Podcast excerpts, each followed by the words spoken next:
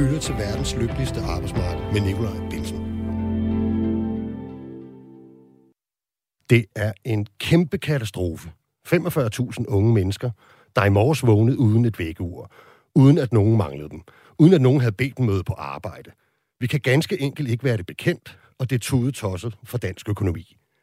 Sådan sagde statsminister Mette Frederiksen på den nyligt afholdte regeringskonference, og hun har siden gentaget budskabet ved flere lejligheder, men også pointeret, at dette er en akut udfordring, der skal handles på, og vi skal ture gå nye veje. Det er gruppen af unge mellem 15 og 25 år, som står både uden job og uddannelse, som er blevet et brandvarmt emne på den politiske dagsorden. Men hvem er de unge egentlig? Er de dogne, syge, forkælet eller forrådte? Er der behov for flere krav og et konstant skub videre i tilværelsen? Eller en hjælpende hånd ud af problemer? Eller måske begge dele? For at gruppen overhovedet så ensartet, at de kan behandles ens. Det bliver vi forhåbentlig alt sammen lidt klogere på i dagens program hvor blandt andet Mi Dalskov Pil fra AI-rådet skal hjælpe os med at finde ud af, hvem de unge mennesker er, og hvad deres udfordringer er. Har vi svigtet denne gruppe, fordi vi har haft for travlt med at fokusere på de bedre stillede unge i uddannelsessystemet, som altid råber højst?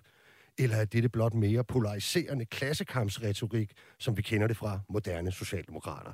Det og forhåbentlig også, hvad vi så kunne gøre for at trække de 45.000 unge tættere på job og uddannelse, debatterer vi i dagens program hvor vi får med DSU's forbundsformand Frederik Vad og tidligere landsformand for Radikal Ungdom Lukas Lunø også har ungdommens stemmer med.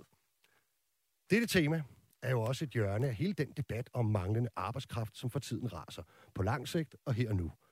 Der er netop været afholdt de første møder i de hasteindkaldte trepartsforhandlinger om den akutte mangel. Derfor får vi senere selskab af formand for Fagbevægelsens hovedorganisation, og ligesom vi for nylig havde en repræsentant fra Dansk Arbejdsgiverforening i studiet til at præsentere deres reformkatalog, skal vi høre, hvad fagbevægelsen og Lisette Riskov har af synspunkter. Jeg styrer løjerne. Jeg er 3F'er og fællestillidsmand med et par kuldsejlede oplevelser i uddannelsessystemet bag mig, men efterhånden med så mange års offentlig ansættelse i streg på CV'et, at jeg ikke vil ane, hvordan man skulle udfylde et dagpengekort. Velkommen til programmet.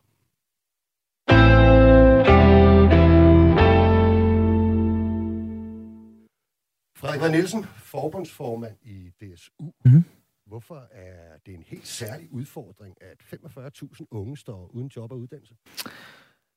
Fordi det er jo nærmest på en eller anden måde at vores velfærdssamfunds endestation, de er parkeret på. Altså, det er sådan en blinkgyde, øh, hvor øh, ingen øh, rigtig kan tage sig af dem, og ingen kan hjælpe dem øh, til at få det, vi jo kan kalde et værdigt liv. Altså et liv, hvor man er noget for andre, hvor man har mulighed for at øh, skabe noget i, sit eget, i sin egen tilværelse, få et liv, som øh, rummer alt det, som vi jo øh, normale mennesker synes er vigtigt. Fællesskab, øh, øh kolleger, øh, lønindkomst, øh, at man kan være noget for sine børn og vise, hvordan det er at gå på arbejde eller få en uddannelse. Alle de der ting er man afskåret fra, det er da en faliderklæring af den anden verden. Mm.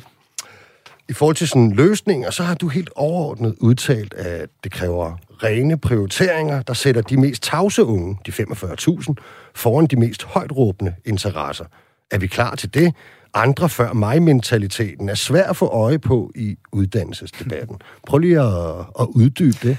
Jamen under øh, valgkampen i 2019, der lavede vi sådan en video i DSU, der hedder Andre før mig, hvor vi samlede, øh, jeg tror det var en håndfuld akademiske unge, øh, som i en video øh, kom med det klare budskab, at øh, når det galt uddannelsespolitiske prioriteringer, så burde vi øh, som øh, ressourcestærke unge insistere på at sætte folk, der har reelle behov forrest i køen. Og det var fordi, vi havde en valgkamp og en efterfølgende finanslov, hvor alt handlede om uddannelsesloft og SU, og alt det, som vedrører den mest privilegerede del af ungdommen, nemlig den, der tager en, en lang videregående uddannelse. Og det var fuldstændig umuligt at få ørenlyd for nogle budskaber under valgkampen, der handlede om at sige, skulle vi ikke prøve at starte med at insistere på, at sociale fremskridt skal ske i en rigtig rækkefølge, at det er dem, der har størst behov, som skal få den største del af politikernes opmærksomhed. Og der var ingen ørenlyd for det, hverken i mit eget parti eller på venstrefløjen, hvor alt handlede om øh, bachelorunge, der var sure over, at de ikke må tage bachelor nummer to, og det var åbenbart det mest akutte problem, der skulle løses.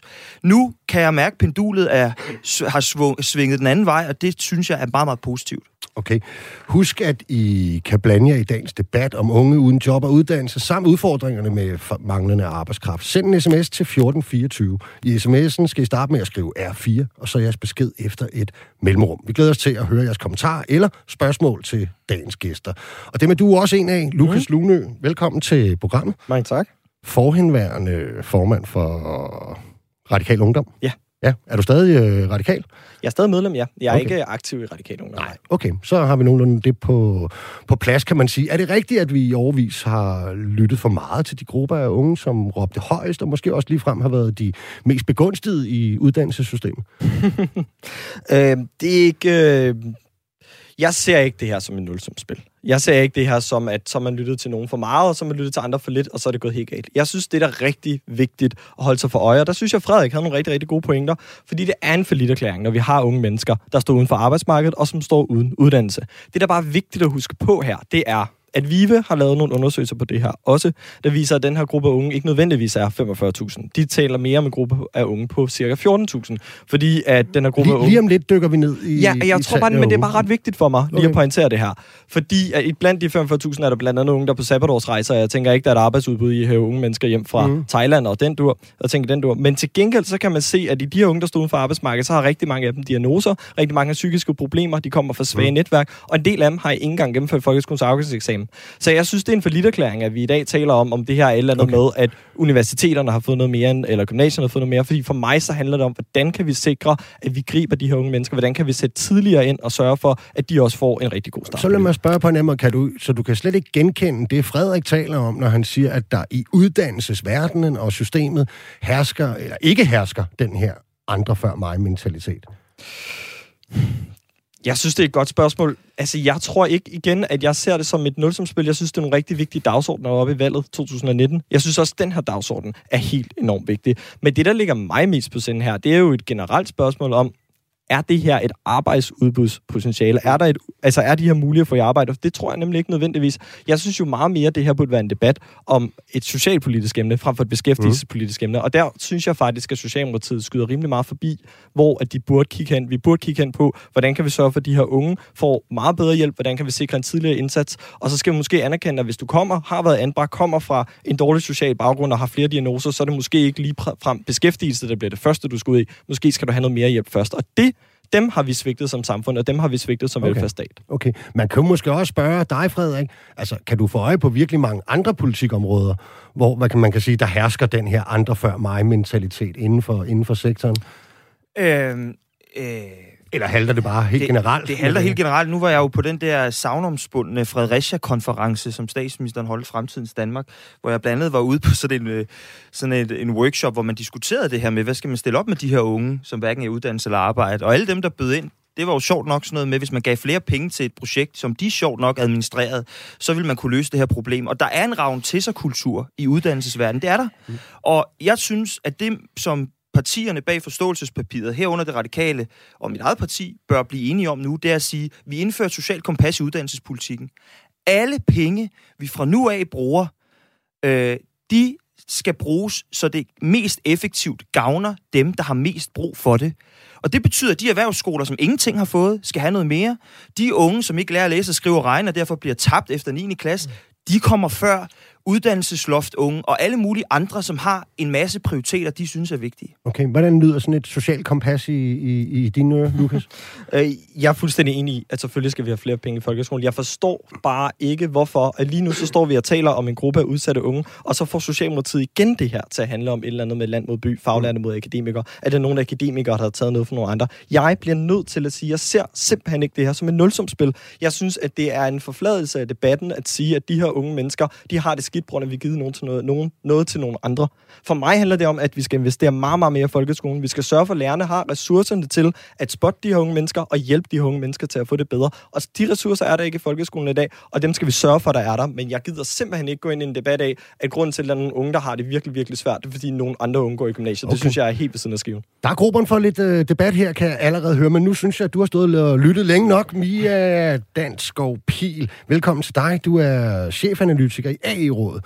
Du har en fortid i Finansministeriet, og nu arbejder du til daglig med de økonomiske effekter af uddannelse og laver analyser om social mobilitet, vejen fra uddannelse til job og så videre. Lyder det rigtigt, det jeg lige fører? Det er så perfekt. Ja, det er så perfekt. Ja, Ja, øh, fordi at jeg tænkte jo nemlig, at du ved en masse om den her gruppe af unge mennesker, vi taler om. Det er jo i hvert fald øh, bildt lytterne ind til at starte med, så det håber jeg passer. Og hvis vi sådan skal gå lige på, øh, hvad er de her 45.000 er helt rigtige unge mennesker for, for en gruppe? Jamen altså man kan sige, at det her det er jo en gruppe af unge mennesker, der lige nu er parkeret. De er parkeret på perronen. Øh, de er hverken i uddannelse eller i arbejde. Men det aller værste er faktisk, at de heller ikke har fået en uddannelse. Det vil sige, de står kun med en grundskoleuddannelse, hvis de endda har bestået den afgangsprøve eller afsluttet 9. og 10. klasse.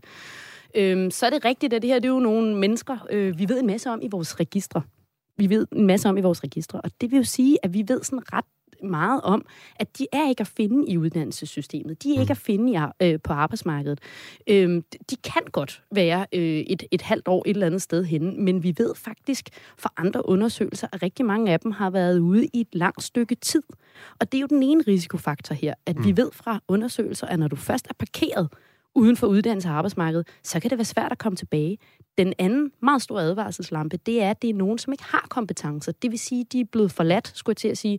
Øh, de står på perronen efter folkeskolen, og der står du altså lige nu, er nu 2021, med meget, meget dårlige kort på hånden. Mm. Fordi antallet af ufaglærte job bliver mindre og mindre, og der er ikke udsigt til, at man som for 30-40 år siden kan skabe sig en karriere som ufaglært. Mm. Så vi står altså med nogle unge liv, hvor jeg er meget enig i, at det er både en menneskelig, men som økonom vil jeg også sige, en stor økonomisk øh, mm. katastrofe, både for de enkelte unge mennesker, men også for os som samfund.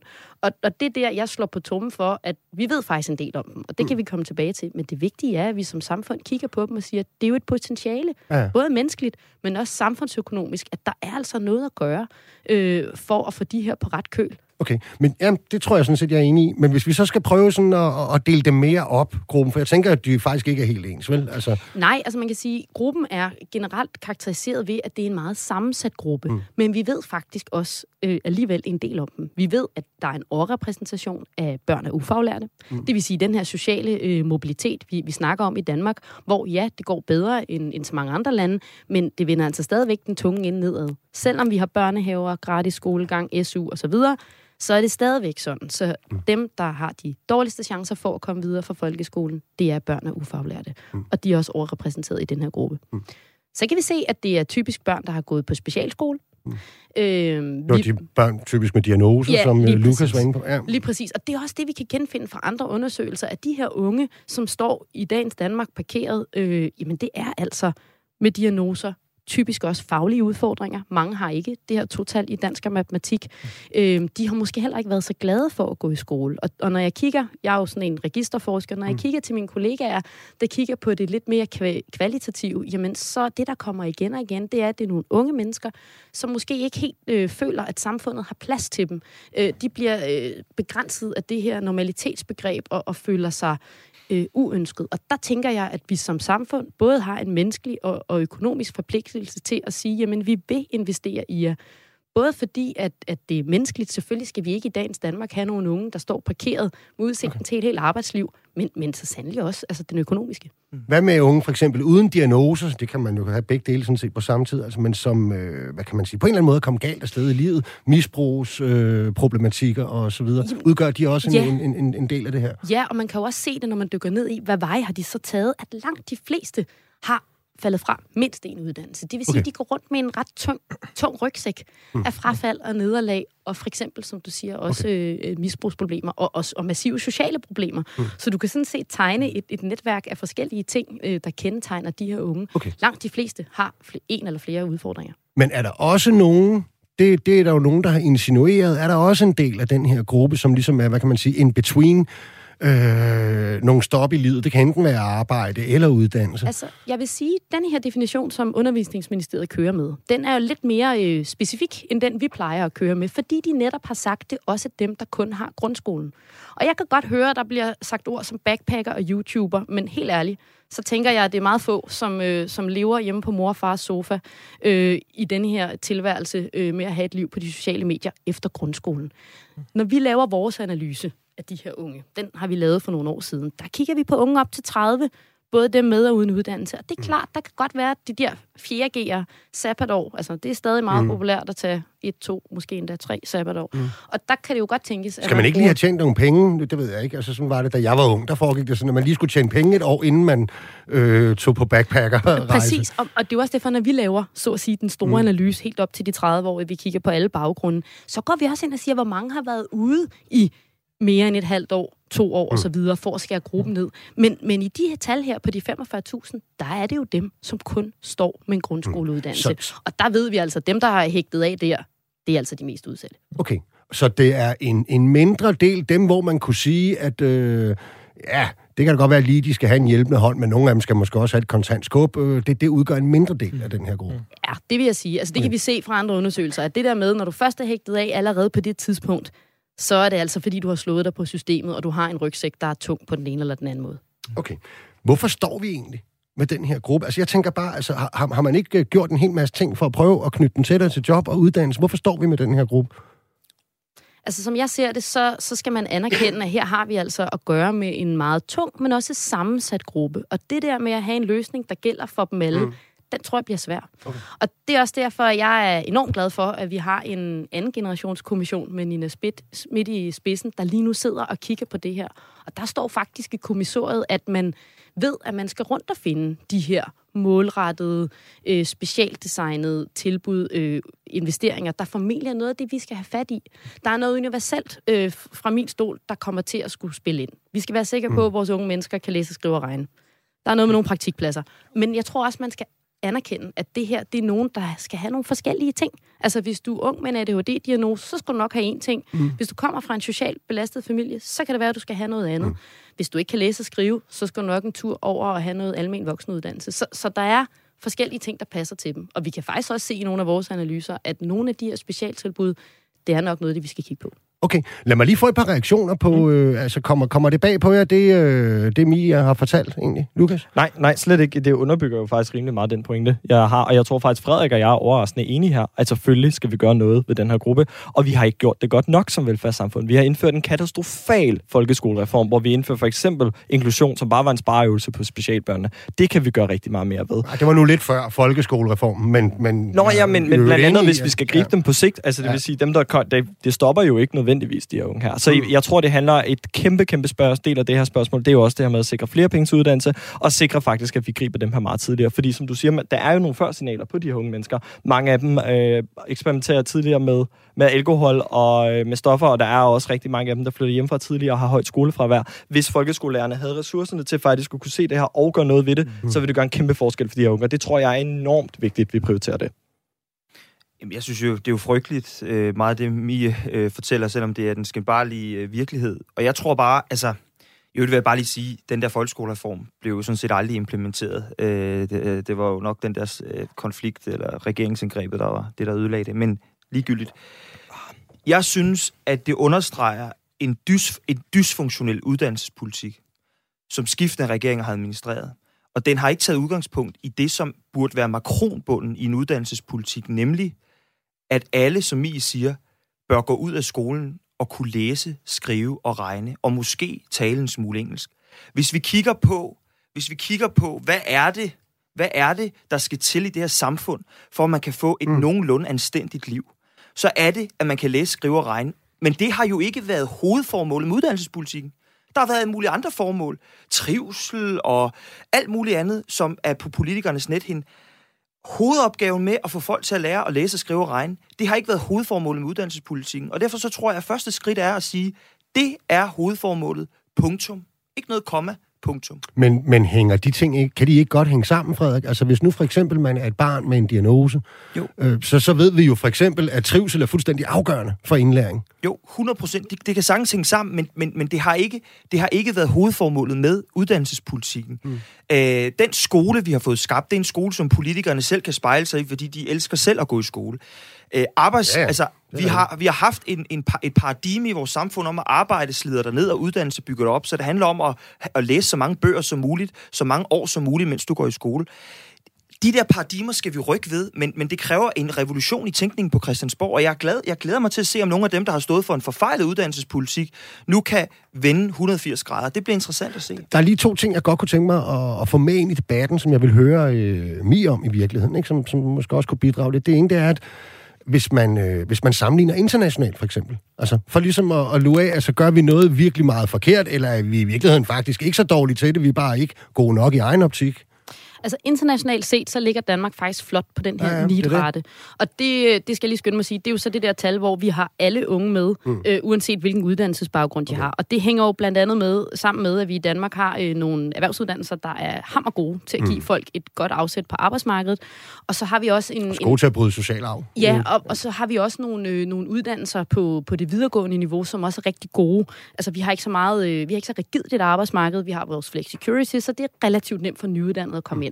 Men det er også rigtigt, når vi kigger på tallene, at det danske uddannelsessystem, hvor du kan stoppe efter folkeskolen, gør, at vi, når vi laver, når vi forsøger at lave de her internationale sammenligninger, faktisk har en relativt høj andel ufaglærte unge. Og det er jo, så kan man diskutere, at i USA og i Sverige, der skal du have gymnasiet med og sådan noget. Ikke? Altså, der er nogle strukturelle ting, der kan gøre det svært at sammenligne, men vi klarer os godt på NEET. Vi klarer os måske knap så godt i forhold til, hvor mange unge, der kommer videre. Og, og det er jo også rigtigt, at når vi kigger på kurven over, hvor mange unge vi har fået med fra grundskolen, så har den ikke ligget sådan... Den har ikke bevæget sig så meget siden finanskrisen. Det var som om, Nej. efter finanskrisen, så fik man øjnene op for mange i hård uddannelse. Det er altså det, der skal gøre, at vi, vi kan være her, til vi alle sammen skal på pension engang. Men må jeg lige Øh, høre, må jeg lige høre her, siger I i virkeligheden alle tre til mig, at, at øh, uddannelse, uddannelse, uddannelse, og så skal vi gøre det lidt anderledes. Det er det, man øh, gør. Vi starter med Lukas og Frederik bagefter. Altså, hvad tænker du konkret? Nå, men jeg tænker, jeg synes, jeg hører meget svælge i, i, i uddannelsesinstrumentet som det væsentligste til at løfte den her gruppe ud. Altså jeg tænker, for eksempel ved vi jo for eksempel om, om, om, om øh, mange af de børn, der er gået på specialskole. Det gør min egen søn øh, Ja. i øvrigt, ældste søn. Ja. Og, og vi ved for eksempel om børn med diagnoser, at øh, de kan sådan set godt, i hvert fald bedre, finde ud af at tage noget uddannelse. Det, der er svært, det er at komme ind på arbejdsmarkedet. Og det er så en langt større debat, der handler om rummelighed på arbejdsmarkedet, og nogle, at arbejdsmarkedet har udviklet sig til, at de sociale kampe, ja. kompetencer betyder enormt meget i dag, og så videre. Starter lige med... Nej, det er ikke kun et uddannelsespolitisk okay. spørgsmål, men det er også et uddannelsespolitisk spørgsmål. Men jeg tror også, det er rigtig vigtigt at kigge på, for eksempel, hvis jobcentrene sidder med de her unge mennesker. Hvad kan vi... Er det bedre sådan her? Det er bedre sådan der. Ja, jeg skulle lige lidt tættere på mikrofon. Men når vi for eksempel kigger på jobcentrene, hvordan kan de så også i højere grad være med til at gribe de her Mm. unge? Lige nu må jobcentrene jo ikke lave sociale indsatser. De må kun lave beskæftigelsesrettede indsatser. Det er noget, man måske godt kunne tage og kigge lidt Mm. på, og sørge for faktisk at give de her unge mennesker en hjælpende hånd. Så nej, nu har vi talt meget om skolepolitik, fordi det handler jo også om at gribe dem, inden de ender her. Når Mm. de er endt her, så er der selvfølgelig både et element af at sørge for, at de får stillet nogle krav til sig, men vi bliver også nødt til at sikre os, at vi ikke bare stiller krav til dem, og så tager deres ydelser, hvis de ikke gør det, men faktisk også stiller ressourcer til rådighed, der Mm. kan hjælpe dem. Fordi vi ved jo, de har svage En netværk. socialpolitisk indsats. Det er en socialpolitisk indsats. Ja. Det her er ikke for mig et beskæftigelsespolitisk spørgsmål. Det er et socialpolitisk spørgsmål, og det er virkelig vigtigt for mig at understrege. Alright, Frederik. Jamen, jeg sagde jo netop, at, at jeg synes, vi skal bryde med det paradigme, der hedder, at uddannelse bygger dig op, og arbejde slider dig ned per Mm. mm. definition, som er det, vi har bygget hele vores uddannelses- og arbejdsmarkedspolitik op omkring. Det synes jeg, vi skal bryde ned, og der er flere ting at gøre. For det første, så tror jeg, at vi bliver nødt til at få den danske skolelærerstand til at øh, benytte sig af nogle af de muligheder, der er for, at unge faktisk kan komme i praktik på en virksomhed, øh, som for eksempel er skoletrætte, øh, som kan give motivation til at gennemføre en, en 9. klasse. Der er faktisk øh, værktøjer i dag, bliver ikke brugt. Mange skolelærer svigter deres opgave, øh, og jeg har selv skolelærer omkring mig, både min mor og min kæreste, alle de vigtigste kvinder i mit liv er lærere. Så, Det bliver en hyggelig så, aftensmad. Så, så jeg vil bare sige, nej, men, men jeg, jeg har meget udsat på skoleafstand i forhold til, til det. Det andet er, at, at, at jeg tror også, vi bliver nødt til at insistere på, at, at flere unge skal have mulighed for efter 9. klasse at komme i nogle forløb på nogle virksomheder, der gør, at de måske senere kan vende tilbage til uddannelsessystemet. Den der vekselvirkning mellem arbejde og uddannelse, tror jeg skal være langt stærkere. Det er også noget, den Nina Schmidt sidder og kigger på. Ved jeg også, at man kan lave opkvalificering direkte ude på virksomheden, så folk, der er ordblinde og altid har, kun har mødt mobberi og beskyldninger om dogenskab i skolen, at de ikke skal tilbage på skolebænken for at opkvalificeres. De der ting skal vi kigge på, og det kræver to ting. Det kræver politisk vilje, men så kræver det også, at sektoren arbejder i samme retning. Og der må vi bare sige, apropos folkeskolereformens ringe implementering, jeg er lidt i tvivl om, hvorvidt det faktisk er muligt at ændre uddannelsessystemet, fordi det vi ser, det er, at aktørerne, hvis ikke de er 100% enige i den politiske vision, arbejder benhårdt imod alle tiltag for at ændre ved status quo. Det er et problem. Det er det. Mm. Mi, så hvis man sådan ligesom øh, øh tegner det her ind, er der slet ikke nogen af de her unge, hvor vi kunne sige, Nå, men der er det faktisk den, den, den faste hånd. Det kan godt være, det er en ekstra indsats ude i jobcentret, eller i kommunen, eller hvor, hvor den er. Det kan også godt være, der skal hæftes noget socialpolitisk øh, indsats på, men, men det er faktisk ud og, og, og få et arbejde. Nå, man kan jo sige, at det vigtige er jo, at vi anerkender, at de her, de skal investeres i, og de skal mm. formentlig have noget andet, som formentlig er lidt dyrere. Altså, vi, det, det kan være, at vi, øh, hvis vi skal snakke om det forebyggende, så er der helt sikkert noget i folkeskolen. Der skal vi have nogen, der er glade for at gå i skole, og føler, der er plads til dem. Og som du også sagde, jamen selvfølgelig, selvfølgelig skal de trives. De skal jo være glade for at gå i skole. For hvis du ikke er glad for at gå i skole, så synes du nok heller ikke matematik i 8. 9. klasse er særlig sjovt. Når det er sagt, jamen, så skal vi jo også reparere på systemet. Og spørgsmålet er, om vi har et system, der kan fagne de her sidste 15-16 procent af en årgang, der ikke har fået en uddannelse. Det tror jeg ikke. Jeg tror, vi skal se på, hvor kan vi sætte noget fleksibilitet ind. Mm. Altså, skal de have et grundforløb af samme vejhed som de andre? Det er ikke sikkert. Skal de have de samme øh, gymnasiale uddannelser som de andre? Det er heller ikke sikkert. Altså, vi kan jo se, at rigtig mange lykkes over i HF enkeltfag, og det er muligvis, fordi der er noget mere fleksibilitet. Der er noget ordblindundervisning, der samler nogen op. Så er der nogle enkeltfag på voksen, øh, niveau, fordi vi simpelthen har nogen, som ikke er lykkedes. Og, og jeg tror, det er vigtigt, at vi siger til os selv, jamen dem, vi kan få uddannet her, de kommer ikke til at klare sig som en maler i dag, som en frisør i dag og som en tømmer i dag. Men de får forbedret deres livsbane, sådan så det her unge menneske kommer fra en, en lidt halvflad øh, indtjeningskurve ind og ud af arbejdsmarkedet, op på en meget, meget fin kurve, som er den persons potentiale altså, jeg, jeg, jeg bliver også tit mødt med den der med, nå, men der har vi jo en her med, med en diagnose, og det kan jo ikke, jamen, for hulen, det siger jo ikke, at det, man ikke kan øh, investere i dem. Altså, jeg tror, det var Covid, der i sidste uge lavede en rapport, der faktisk viste, at der er store samfundsøkonomiske effekter af at lave de her investeringer. Mm. Øh, det er jo en, det er jo, og jeg er sindssygt glad for, at vi kan tage de her diskussioner nu, fordi os, der har siddet med de her tal i en 8-10, lidt mere end 10 år, øh, vi synes jo, at nu er, nu er folk begyndt at se lyset. Mm. Fordi det handler jo ikke om, at vi kan få det samme, undskyld, økonomudtrykket ud af dem, som alle os andre, øh, som, som Frederik siger, alle, alle de der, der råber højst i systemet. Det, det er slet ikke der, vi er. Det er at anerkende, at her der skal vi som samfund investere. Altså, kigger du på beregningerne, så en gennemsnitlig faglært giver 3 millioner kroner i gevinst over livet. Det koster 120.000 at uddanne en faglært mm. i dag. Jamen prøv nu at høre. God forretning. Jamen selv tænk, hvis vi lægger 200.000 oveni, det vil sige, det er mentorstøtte, det er en praktikpladshjælp, det er alt muligt, det er måske et forlænget grundforløb, så er det stadigvæk en overskudsforretning. Så, så det er rigtigt nok, at vi skal hente nogle penge nu, men på lang sigt, så giver det altså overskud. Er der en pointe i det her, Lukas? Også i forhold til noget af det, Frederik for eksempel sagde i starten om, at vi, vi, vi tit har en tendens til at kigge på, hvad der sker i gymnasierne og universiteterne og så videre. At her er nogle, i virkeligheden nogle økonomisk set meget øh, begrænsede investeringer, men som der i dag, skal de jo komme et sted fra penge, og det er ofte inden for, for sektoren, øh, vi diskuterer det. Ikke? Altså, at der kan vi i virkeligheden lave noget af den socialpolitiske indsats, du også taler om, og nogle af de ting, som kan, kan understøtte, at, øh, at vi får fat i den her gruppe. Altså foreslår du, at vi tager penge fra gymnasierne nu for at hjælpe den her gruppe? Jeg eller? foreslår ikke. Jeg sagde, at er der i hvert fald en pointe i det, øh, Mi siger, at med, med meget, meget, ja, meget færre midler, end man ville skulle bruge andre steder i uddannelsessystemet, kan vi, kan vi nå ret langt her. Og jeg synes faktisk, især noget, der står mit hjerte utrolig nær, det er faktisk børn med diagnoser. Især hvis man kigger på Rockwool for den data for børn med ADHD. Det er jo et kæmpe potentiale, vi har der for ret få penge at kunne få dem ud. Men der jeg er bare nødt til at sige, at de også skal have et arbejdsmarked, øh, der er åbent og kunne komme ja, ud til. Ja, lige præcis. Øh, og det, det, er jo, men det er jo, det er jo længere, det er jo længere rendet et og jeg er faktisk rørende enig øh, i det, der bliver sagt fra A-rådet lige nu her. Og jeg synes, det er rigtig, rigtig vigtigt. Og det er også derfor, jeg simpelthen ikke kan forstå, og jeg har haft meget svært ved at forberede mig på den her debat også, fordi jeg kan simpelthen ikke se, hvordan at det, at vi prioriterer gymnasierne og universiteterne, er et form for nulsumspil, hvor vi så ikke prioriterer de her udsatte børn. Vi kan jo sagtens stille for mange flere penge til uddannelsessektoren, men det skal da ikke være et eller andet med, at så har nogen taget noget for nogle okay, andre. Okay, hvorfor ikke bare udvide rammen så, Frederik? Det, det skal man vel sige, også jeg sige går som ind for alle investeringer i, i, i rigtige uddannelsesinitiativer, som virker. Men jeg vil også bare sige, det der nogle gange er problemet ved at være den debatterende del af venstrefløjen, eller mm. den socialliberale del af vores samfund, det er, det er altid nogle andre, der skal levere. Altså, det er altid nogle andre, der skal betale skat. Det er altid nogle andre, der skal reducere CO2. Det er altid nogle andre, øh, som, øh, som, øh, som, ikke, som skal levere det, der skal til. Og jeg, jeg vil gerne helt åbent sige, jeg går faktisk ind for, at vi investerer for eksempel i de erhvervsskoler, som er de bedste til at, at sikre social mobilitet, meget bedre end universiteterne, på bekostning af investeringer i det almene gymnasium og på universiteterne de næste fem år. Fordi det er der, den sociale mobilitet ligger. Den sociale mobilitet i Danmark stopper jo efter ungdomsuddannelserne. Der er ingen social mobilitet på de lange videregående uddannelser, for okay. eksempel. Og det er, bare, det er bare et eksempel. Ikke? Mm. Et andet eksempel er, jeg vil gerne sige, og det er jo imod den trend, der også er bag på forståelsespartierne.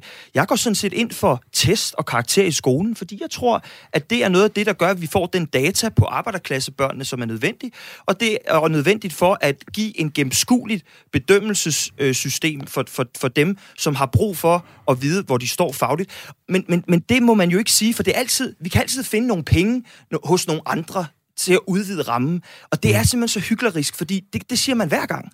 Altså, hvor er prioriteringerne? Hvad siger økonomen? Skal der prioriteres? Altså økonomen kan i hvert fald godt sige, at det, det er rigtigt nok, når man kigger på, hvilke veje vores mønsterbrydere tager, så er det ikke universiteterne. Altså det er jo især erhvervsuddannelserne. Så ser vi også en lille tendens på, at professionsbacheloruddannelserne faktisk også øh, kan være en af de her veje, øh, læreruddannelsen, pædagoguddannelsen osv. Mm, mm. Det er i hvert fald øh, en vigtig diskussion at sige, jamen, hvordan skaffer vi de her penge? Fordi vi er nødt til at, øh, at, at have noget at putte i systemet, hvis vi skal investere de her unge videre. Men, men jeg tror også, for at vende tilbage til, til dit spørgsmål om, jamen, hvad så med arbejdsmarkedet, at pointen er jo, hvis vi nu får dem ind på erhvervsuddannelserne, hvor at læringen foregår på virksomhederne, så er det, at man får uddannelsen og kommer igennem med den, jamen så står vi jo med en, der er flyvefærdig. Lukas? Altså, jeg bliver nødt til at knytte en kommentar til det, Frederik siger, for det er jeg grundlæggende ekstremt uenig i. Jeg er meget enig i analysen. Jeg er meget, meget enig i analysen af, at vi ikke formår at gribe de her unge mennesker godt nok. Jeg kan simpelthen ikke være mere uenig i konklusionen. Jeg er heller ikke enig i analysen af, at så peger man altid på, at nogle andre mennesker skal betale. Vi har masser af måder, hvorpå vi godt kan skaffe de her penge. Vi kunne hæve pensionsalderen. Der er et kæmpe arbejdsudbudspotentiale, og sindssygt mange milliarder kroner hen. Vi kunne sløjfe vores ligegyldige boligjobordning, når der er højkonjunktur, for eksempel. Vi kunne hæve boligskatterne. Der er sindssygt mange måder at skaffe det her på, som hverken smadrer arbejdsmarkedet og som hjælper dem. Og jeg synes, det er klassisk. Og Frederik understreger her rigtig fint, hvorfor det er så svært at få Socialdemokratiet til at investere i uddannelse. Fordi at i sin hets på de akademikerne, og i sin hets på dem, der bor i København, er man villig til lige nu at smadre vores uddannelsessektor for at vise nogle andre vælgergrupper, at dem her vil man gerne støtte. Jeg synes, vi skal støtte alle, og der er masser af steder, man kan trække pengene fra, som ikke smadrer vores uddannelsessystem. Du lytter til verdens lykkeligste arbejdsmarked med Nikolaj Bensen.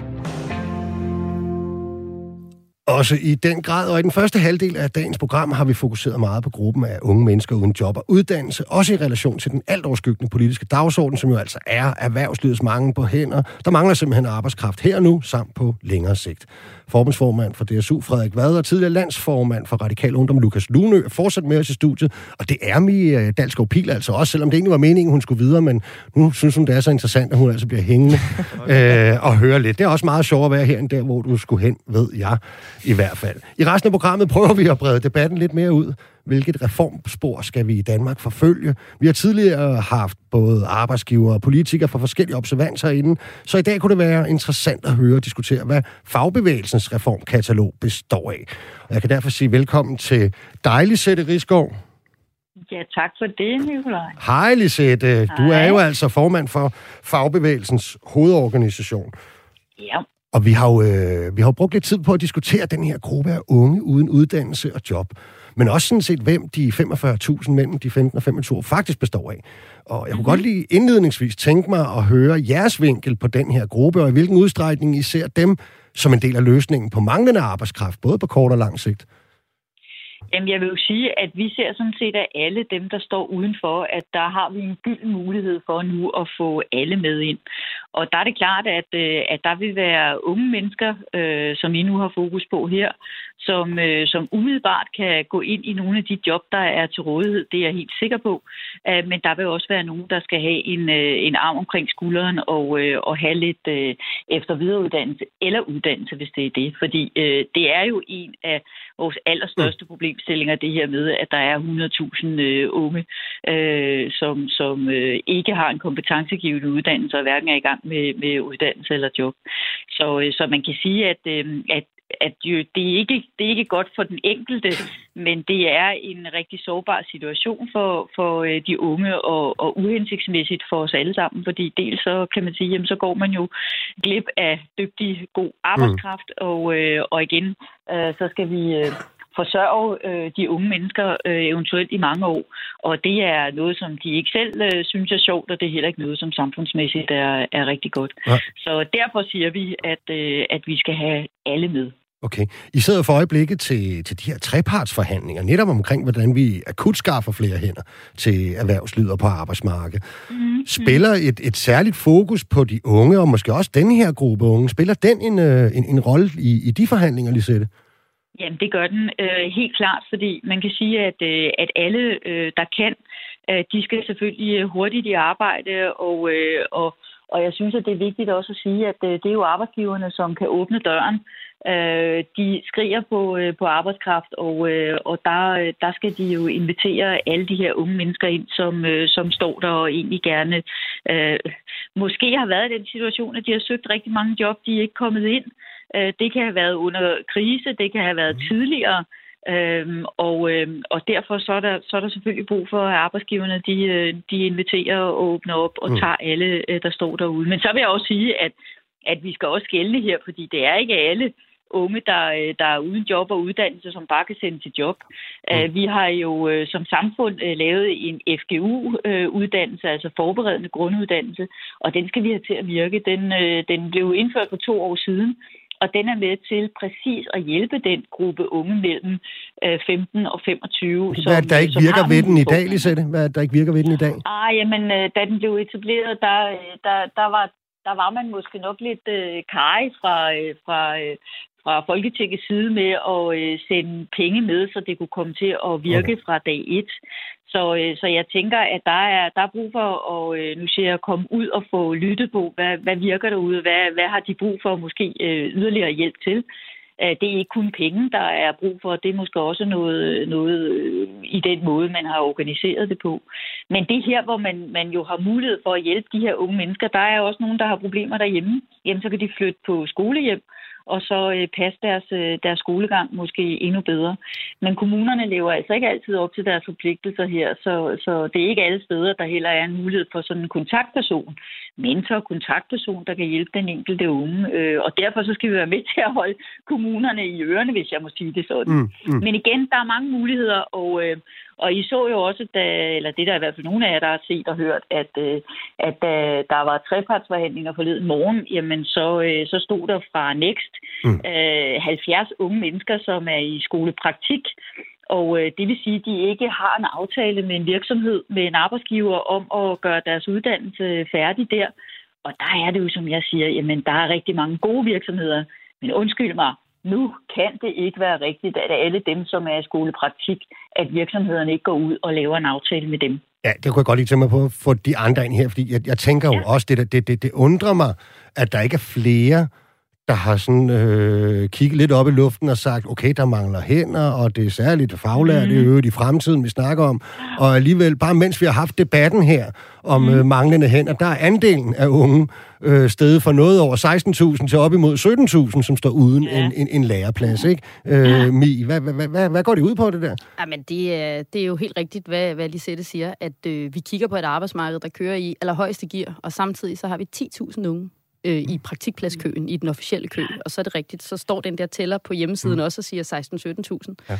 Og, og det er jo i virkeligheden noget, vi har øh, kigget ind i, også lige før corona, hvor man kunne se, at øh, der, var, der, var stor, øh, der, der var stor mangel, og det er der altså stadigvæk her bagefter. Og det er jo som at tisse i bukserne, når arbejdsgiveren ikke tager de lærlinge, og vi nu står og mangler. Mm. Lukas? Mm.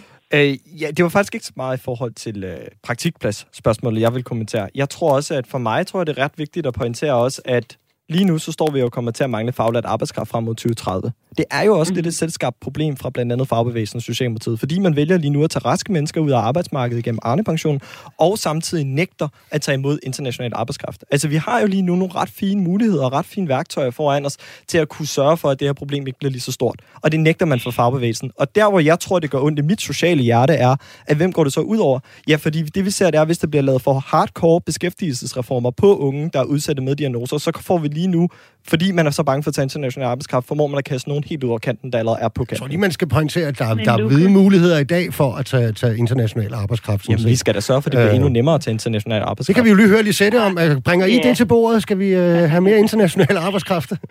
Ej, jeg, jeg kan jo godt høre, jeg kan jo godt høre, øh, Lukas, at der er noget, du måske ikke helt er opmærksom på, hvad det der det angår. Fordi igen, øh, jeg, kan, jeg kan sige, at fagbevægelsen overhovedet ikke er imod udenlandsk arbejdskraft, tværtimod. Men det vi siger, det er jo, at det skal ske på, øh, på ordentlige løn- og arbejdsvilkår, og, øh, og jeg vil gerne høre dig ad, hvorfor du tænker, at der er brug for, at man skal tage international arbejdskraft, når vi sådan set er i et EU-fællesskab, hvor der er 15 millioner ledige, øh, som, øh, som naturligvis også skal være øh, velkommen til øh, arbejdskraftens fri bevægelighed og komme til Danmark og, øh, og arbejde med alle de job, der, øh, der nu er til rådighed. Okay, kort replik, Lukas. Kort, Ja. Det jeg bare siger, det er jo, at vi skal være opmærksom på, og det går jeg ud fra, at også de radikale venstre er enige i, at det vil være vanvittigt ikke at bruge den øh, arbejdskraft og de mennesker, som egentlig gerne vil bidrage i Danmark i første omgang øh, frem for at skal sige, jamen du holder stadigvæk ude af et arbejdsmarked eller en uddannelse, samtidig med, at, øh, at de så skal høre på ja. Øh, også fra de radikale brok over, at, øh, at de skal have overførsel til. Lukas, kort replik. Har lige set ikke en pointe. Der er 16.000 unge, der mm. gerne vil have en læreplads. Mm. Arne Pension trækker 10.000 ud. Altså, what's mm. the problem? Det er, altså problemet er jo selvfølgelig, at Arne Pension trækker 10.000 ud. Det, det, er jo, det er jo det grundlæggende problem for mig her.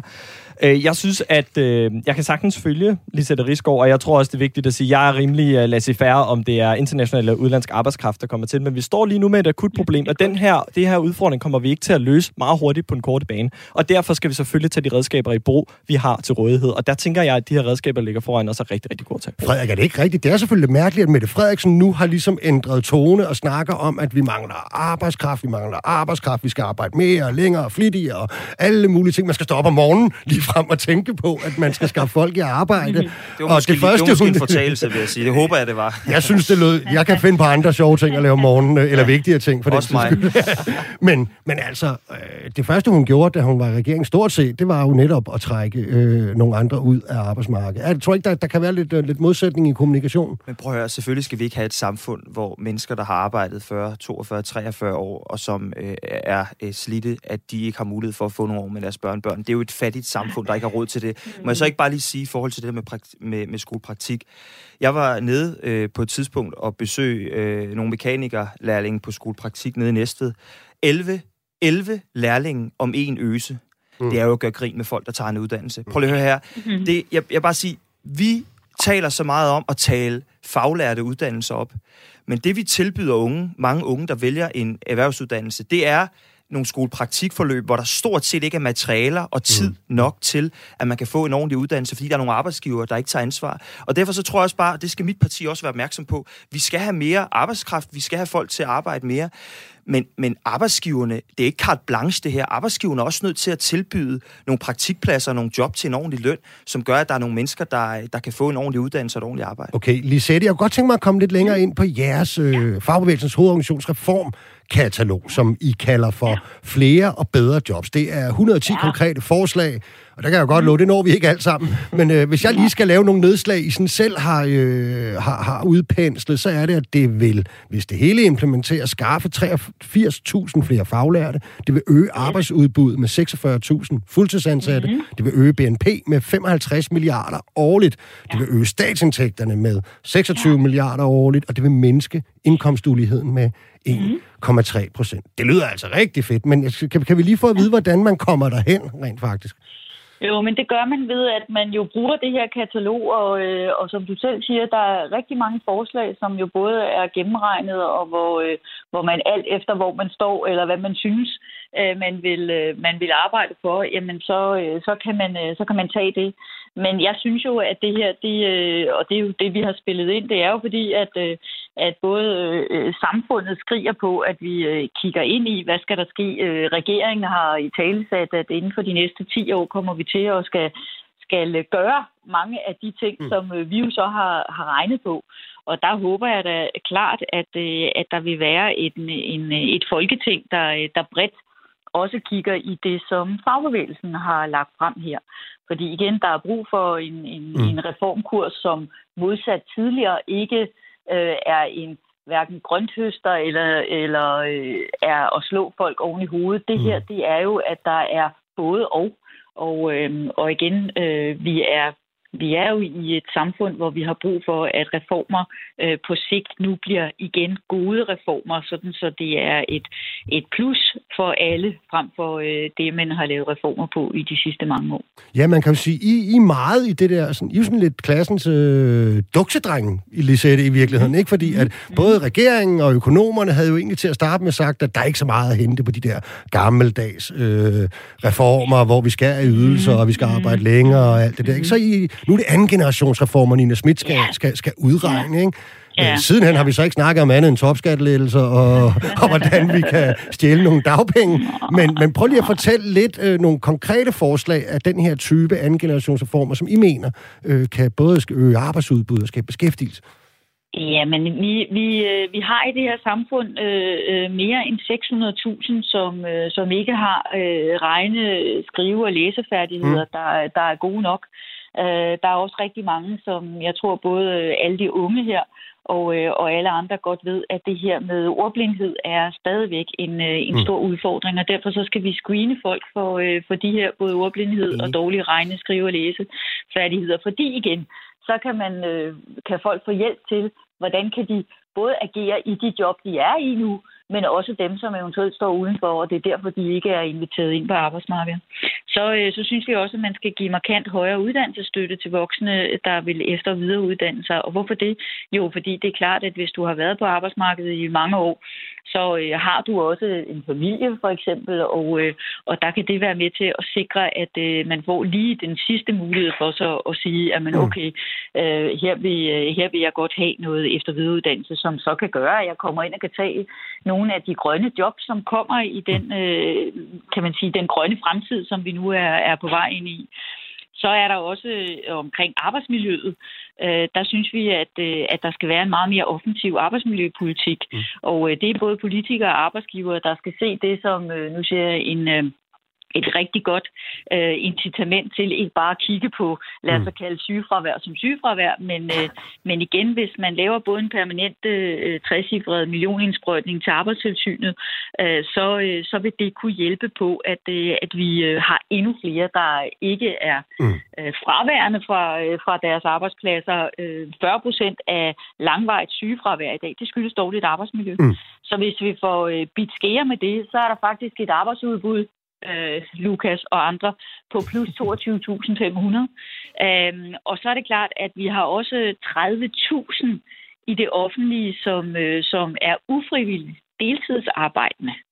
Okay. Ufrivilligt deltidsarbejdende. Det vil sige 30.000, som man kunne invitere ind på fuld tid i det offentlige, det skaber jo så omvendt øh, øh, mindst 7.000 mennesker, der så kan gå ud og tage arbejde i den private sektor. Mm. Så øh, det er også Men det skal jeg lige høre, Lisette. Jeg skal lige høre dig der. Hvordan gør man det konkret? Udstyrer man den enkelte, og er det alle offentlige ansatte? Er det både akademikeren, eller er det kun pædagogen øh, og sygeplejersken? Øh, med en ret til, at hvis jeg vil arbejde fuldtid, så kan jeg få en fuldtidsstilling. Hvordan gør man det i altså, praksis? Jeg, jeg mener jo helt klart, at det skal være, det skal være alle, uanset hvor du er. Okay skal, skal vi jo, øh, vi skal jo udbyde fuldtidsstillinger. Det er det, man kan leve af i Danmark. Der skal mm. vi jo ikke have deltid. Altså, hvem, øh, hvem kan leve af, af 20 timers arbejde? Mm. Uh, det, øh, det kan vi altså ikke. Så derfor så er det jo fuldtidsarbejde, vi taler om. Mm. Og, øhm, og derudover så, så er det klart, at det vil jo også betyde, at der kom nogle andre øh, muligheder for igen at sikre, at der er ordentlige arbejdsforhold øh, på de offentlige, øh, øh, kan du sige, velfærdsområder. Så, øh, så, så her er noget helt konkret, man også skal øh, mm. gå i til. Og så, øh, og så ligesom vi nu har talt om, eller jeg kan forstå, I har talt om, om øh, rekruttering til erhvervsuddannelserne, som mm. jo er en udfordring, så er det også en udfordring at få øh, rekruttering ja, til velfærdsuddannelserne. Så der er det klart, der, er, der har vi også et forslag til, hvordan kan vi øh, arbejde med det. Okay, lad os lige få et par reaktioner fra panelet her. Lisette øh, Mi først. Ja.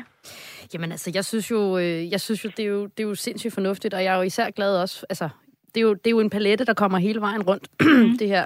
Øh, det må man sige, men jo især i, i forhold til, til de unge, som er dem, jeg beskæftiger mig med i det daglige, der synes jeg, det er jo, det er jo rigtig dejligt. Undskyld. Det er helt i orden. Lukas? Altså, jeg synes heller ikke, at det er særlig meget ved siden af skiven meget der. Jeg synes, det er utroligt godt, at man også går ind og kan gå mere individuelt til værks i vores beskæftigelsesindsats. Vi har en tendens, mm. oh, sorry, vi har en tendens til i Danmark ofte at uh, køre folk meget over en kamp, så enten kan du få en check i hånden, eller skal mm. du ikke få en check i hånden, og hvis du får en check, så skal du ud på arbejdsmarkedet, hvis du ikke får en check, så må du passe dig selv. Mm. Og der er jeg faktisk mm. rigtig, rigtig glad for, at vi nu begynder at kigge meget mere bredt på det her. Og jeg tror også, og det er også det, vi har talt om tidligere her i panelet, at hvis vi fokuserer meget mere på tidlige sociale indsatser, og faktisk sat reelle penge af til det, ikke bare sådan noget 700 millioner, men, men sat reelle penge af til sociale indsatser, at så kunne vi gøre en kæmpe forskel. Ikke blot i forhold til arbejdsudbud, men også for nogle menneskers liv, som velfærdssamfundet lige mm. nu taber på gulvet, og det kan da ikke passe, at de mennesker, der har det værst, har udfordringer fra start, at dem vi ikke kan tage hånd om. Så det håber jeg virkelig også, at fagbevægelsen har fokus mm. på. Mm. Men jeg det synes rigtigt. også... Det er jeg meget enig i, Lukas. Ja, men jeg, jeg, synes også, det er, jeg synes også, det er fornuftigt, og jeg vil bare opfordre, altså nu er der kommunalvalg lige om lidt, altså noget af det, vi har spillet ud med i vores kandidatkontrakt i DSU, det er, at uh, til vores 90 kommunale regionsrådsvalgskandidater, det er, at de skal kræve i deres kommuner, at man laver, forpligt, altså man laver forpligtende mål for at nedbringe tvungen deltid i ens kommune. Uh, og det vil jeg da opfordre uh, vælgere til også at kræve af dem, der, der stiller op, for der er et kæmpe, kæmpe stort potentiale, og kommunerne spekulerer jo i det her. Altså jeg har et medlem, som er socioassistent i Nordvestjylland, og som jo oplever, at hun kun kan få øh, 30 timer. Og det er jo fordi, at øh, overarbejde op til 37 timer, det taxeres som mere arbejde, mm. og ikke overarbejde. Det vil sige, at det er billigere for de kommunale arbejdsgiver. Så mm. jeg synes, det er fuldstændig rigtigt set af fagbevægelsen, som I også er inde på, at man tager hele paletten rundt og ser på alle de steder, hvor man kan skrue, uden at det vender den sociale ende nedad. Fordi det er jo det, jeg frygter der kommer ud af det her reformspor, det er, at vi endnu en gang får nogle nedskæringsreformer på dem, der har mindst, og det kan vi ikke bruge til noget mere. Nej, og hvad tænker du om det, Lisette, med reformsporet? Fordi nu, jeg var lidt inde på det før, ikke? At, øh, at hvor vi alle sammen lidt havde for et stykke tid siden troet, at når de næste reformforslag, der kommer fra alle, mm-hmm. det er de mhm. her anden generationsreformer, og der står i forståelsespapiret, at man må ikke øge uligheden, og det skal skabe beskæftigelse, og alle de her ting. Men altså, de er jo nødt til at sige, at de sidste, øh, siden Mette Frederiksen holdt den regeringskonference, og erhvervslivet erhvervslivet begyndt at skrive på arbejdskraft, så har vi ikke snakket om andet, end at de klassiske partier har været op på pulterkammeret og hente alle de støde forslag, som de har fyret af de sidste 20 år. Topskattelettelser, skære i dagpengene, og arbejde længere, afskaffe efterlønnen. Og jeg ved ikke hvad, altså er, er vi kommet en postgang for sent i fagbevægelsen, de sætter med at sætte dagsordenen på det her? Nej, bestemt ikke. Okay, og det er jo det, jeg er glad for, at du siger. Haft, øh, Ja, men det er, jo, det er jo det, vi har haft fokus på og har talt ind i hver gang, der har været nedskæringsreformer. Mm. Og, øh, og, og derfor så var jeg jo meget tilfreds med, at, øh, at øh, statsministeren jo sagde, at når vi skal kigge på anden generationsreformer, så, øh, og det er jo så mine ord, så skal det være kloge reformer. Mm. Det skal ikke bare være nedskæring på nedskæring, øh, og det skal ikke bare være, at øh, nu siger jeg, dem, der har mindst, de igen skal betale. Nu skal vi gøre det på en god måde mm. og en klogere måde, og det er så derfor, at Nina Schmidt er blevet sat i spidsen for så at komme med forslag til, hvordan, når de nu undersøger det hele, hvordan kan de se det, og så er det, vi spiller ind både til det, øh, fordi det gør vi jo også i den her nye reformkurs, øh, det er, hvordan kan man så lave de her reformer, der skal til på et arbejdsmarked, på et socialt mm. område. Hvordan kan mm. man gøre det klogt? Og der er det, som, øh, som vi jo er meget optaget af også, som jeg kan høre Lukas øh, i talsætter, det er jo, at, at alle dem, som, øh, som jo så har udfordringer, hvordan kan vi igen hjælpe dem og hjælpe dem på en ja. god måde, frem for at det er pisken. Og, øh, og vi ved bare, at der er jo rigtig mange, desværre, øh, psykisk sårbare unge, Øh, jeg, jeg spørger tit, hvordan kan det være, at vi i det her øh, øh, rimelig gode velfærdssamfund, at vi genererer så mange unge mennesker, som, øh, som enten har mistet troen på sig selv, eller på anden vis er blevet psykisk sårbare. Mm. Og, øh, og det synes jeg jo er noget af det, vi også skal finde ud af. Hvordan kan vi sikre, at vi ikke som samfund lægger så meget øh, eller så mange krav til unge mennesker hurtigt igennem en uddannelse, og du skal bare øh, komme videre derudad.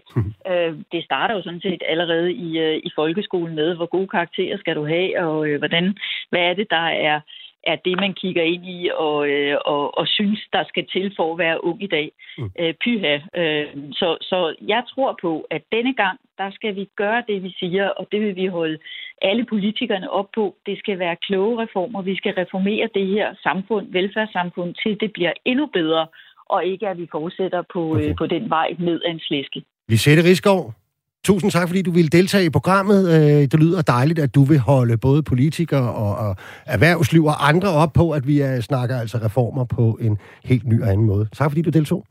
Jamen, tak for det, og tak til jer for at tage debatten. Det er så lidt. Hvad tænker I? Er vi blevet lidt, øh, er vi blevet lidt klogere i dag? Mi? Ja, det synes jeg. Altså, jeg, jeg synes da, at vi har taget en, en god snak omkring, hvordan vi kommer rundt om de her unge, og jeg er jo glad for, at vi også har fået sat billeder på, hvad det er for nogle typer. Mm. Altså, at det er en sammensat gruppe, og, og skrue lidt ned for den der YouTube-backpacker-ting, der nogle gange florerer. Det, det synes jeg har været en god snak.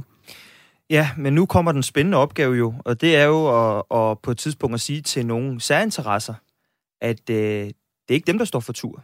Og det er der ikke nogen, der har gjort endnu, men det bliver opgaven, mm. og det er jo der, man skal se, om bukserne kan holde. Frederik øh, slutter lidt, hvor vi startede. Øh, Lukas? Ja, jeg synes også, det har været en, øh, en rigtig god debat, men jeg tror også, at vi bliver nødt til at huske på, at, at især statsministeren, der i sidste uge sagde, at vi bare skulle tage folks ydelser fra dag et, at det ikke er den måde, vi skal gøre det på med de her unge her. Den måde, vi skal gøre det på, det er at sikre, at vi sørger for, at det bliver en socialpolitisk indsats, ikke en beskæftigelsespolitisk indsats. Og det tror jeg godt, mm. at der kan være stemning for, heldigvis. Jeg er også blevet lidt klogere i dag, også på noget helt andet. Jeg er blevet inspireret af Lisette Riskov og deres forslag omkring arbejdsmiljø, som vi bruger utrolig mange penge på. Det koster samfundet penge. Det tror jeg altså, vi laver et helt program om, hvad der er arbejdsudbud og, og muligheder for at, for at gøre noget der. Lukas Lune, Frederik Vad, Mi Dalskov Pil. Tusind tak, fordi I ville medvirke i dagens program. Også tak til jer, der lyttede med derude. Der er bare at sige tak for i dag. Verdens lykkeligste arbejdsmarked, det er produceret af Rakkerpark Productions og tilrettelagt af Julie Lindhardt Højmark. Og dagens producer var stærk debut, Vitus Robak. Vi høres ved.